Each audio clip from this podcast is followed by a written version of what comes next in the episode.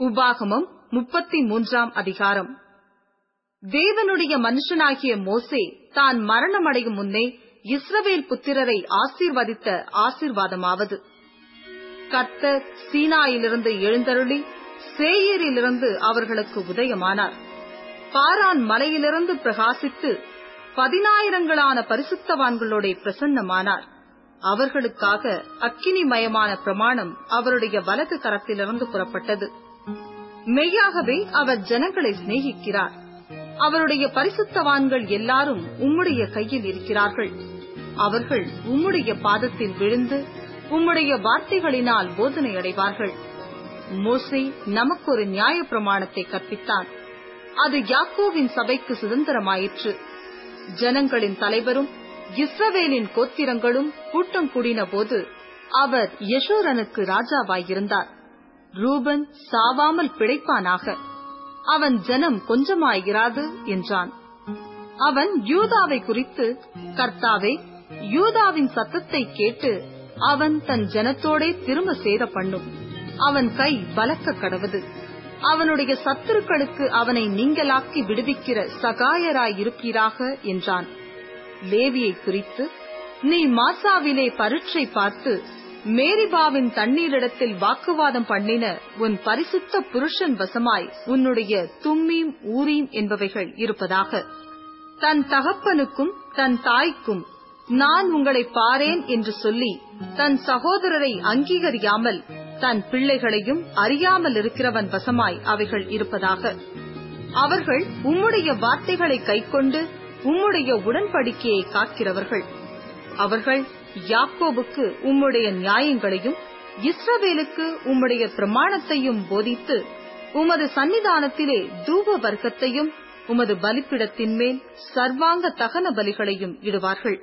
கர்த்தாவே அவன் சம்பத்தை ஆசிர்வதித்து அவன் கைக்கிரியையின் மேல் பிரியமாயிரும். அவனை பகைத்து அவனுக்கு விரோதமாய் எழும்புகிறவர்கள் திரும்ப எழுந்திராதபடி அவர்களுடைய இடுப்புகளை நொறுக்கிவிடும் என்றான். பென்யமீனை குறித்து கர்த்தருக்கு பிரியமானவன். அவரோடே சுகமாய் தங்கியிருப்பான். அவனை எந்நாளும் அவர் காப்பாற்றி அவன் எல்லைக்குள்ளே வாசமாயிருப்பார் என்றான். யோசிப்பை குறித்து கர்த்தரால் அவனுடைய தேசம் ஆசிர்வதிக்கப்படுவதாக. அது வானத்தின் செல்வத்தினாலும் பணியினாலும் ஆழத்திலுள்ள நீரூற்றுகளினாலும் சூரியன் பக்குவப்படுத்தும் அருமையான கனிகளினாலும் சந்திரன் பக்குவப்படுத்தும் அருமையான பலன்களினாலும் ஆதி பர்வதங்களில் உண்டாகும் திரவியங்களினாலும் நித்திய மலைகளில் பிறக்கும் அரும் பொருள்களினாலும் நாடும் அதன் நிறைவும் கொடுக்கும் அருமையான தானியங்களினாலும் ஆசிர்வதிக்கப்படுவதாக. முச்செடியில் எழுந்தருளினவரின் தயை யோசைப்புடைய சிரசின் மேலும் தன் சகோதரரில் விசேஷித்தவனுடைய உச்சந்தலையின் மேலும் வருவதாக. அவன் அலங்காரம் அவன் தலையீற்று காளையினுடைய அலங்காரத்தைப் போலவும் அவன் கொம்புகள் காண்டா மிருகத்தின் கொம்புகளைப் போலவும் இருக்கும். அவைகளாலே ஜனங்களை ஏகமாய் தேசத்தின் கடையாந்தரங்கள் மட்டும் முட்டி துரத்துவான்.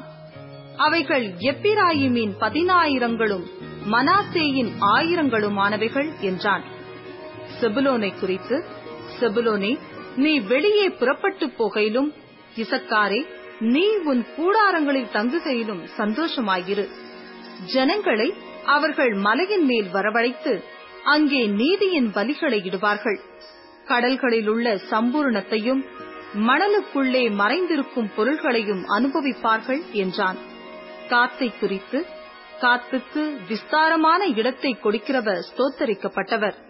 அவன் சிங்கத்தைப் போல் தங்கியிருந்து புயத்தையும் உச்சந்தலையையும் பீறிப் போடுவான். அவன் தனக்காக முதல் இடத்தை பார்த்து கொண்டான். அங்கே தனக்கு நியாயப்பிரமாணிகள் கொடுத்த பங்கு பத்திரமாயிருக்கிறது. ஆனாலும் அவன் ஜனத்தின் முன்னணியாய் வந்து மற்ற இஸ்ரவேலுடனே கர்த்தரின் நீதியையும் அவருடைய நியாயங்களையும் நடப்பிப்பான் என்றான். தானை குறித்து தான் ஒரு பாலசிங்கம். அவன் பாசானிலிருந்து பாய்வான் என்றான். நப்தலியை குறித்து நப்தலி கர்த்தருடைய தயவினாலே திருப்தி அடைந்து அவருடைய ஆசிர்வாதத்தினாலே நிறைந்திருப்பான். நீ மேற்றிசையையும் தென் திசையையும் சுதந்தரித்துக் கொள் என்றான். ஆசேரை குறித்து ஆசேர் புத்திர பாக்கியமுடையவனாய் தன் சகோதரருக்கு பிரியமாயிருந்து தன் காலை எண்ணெயிலே தோய்ப்பான். இரும்பும் வெண்கலமும் உன் பாதரட்சியின் கீழ் இருக்கும் உன் நாட்களுக்கு தக்கதாய் உன் பலனும் இருக்கும் என்றான். யசூரனுடைய தேவனைப் போல் ஒருவரும் இல்லை. அவர் உனக்கு சகாயமாய் வானங்களின் மேலும் தமது மாட்சிமையோடு ஆகாய மண்டலங்களின் மேலும் ஏறி வருகிறார். அனாதி தேவனே உனக்கு அடைக்கலம். அவருடைய நித்திய புயங்கள் உனக்கு ஆதாரம். அவர் உனக்கு முன்னின்று சத்துருக்களை துரத்தி அவர்களை அழித்துப் போடு என்று கட்டளையிடுவார். இஸ்ரவேல் சுகமாய் தனித்து வாசம் பண்ணுவான். யாக்கோவின் ஊற்றானது தானியமும் திராட்ச ரசமுள்ள தேசத்திலே இருக்கும். அவருடைய வானமும் பனியை பெய்யும். இஸ்ரவேலே நீ வாக்கியவான் கர்த்தரால் ரட்சிக்கப்பட்ட ஜனமே உனக்கு ஒப்பானவன் யார்?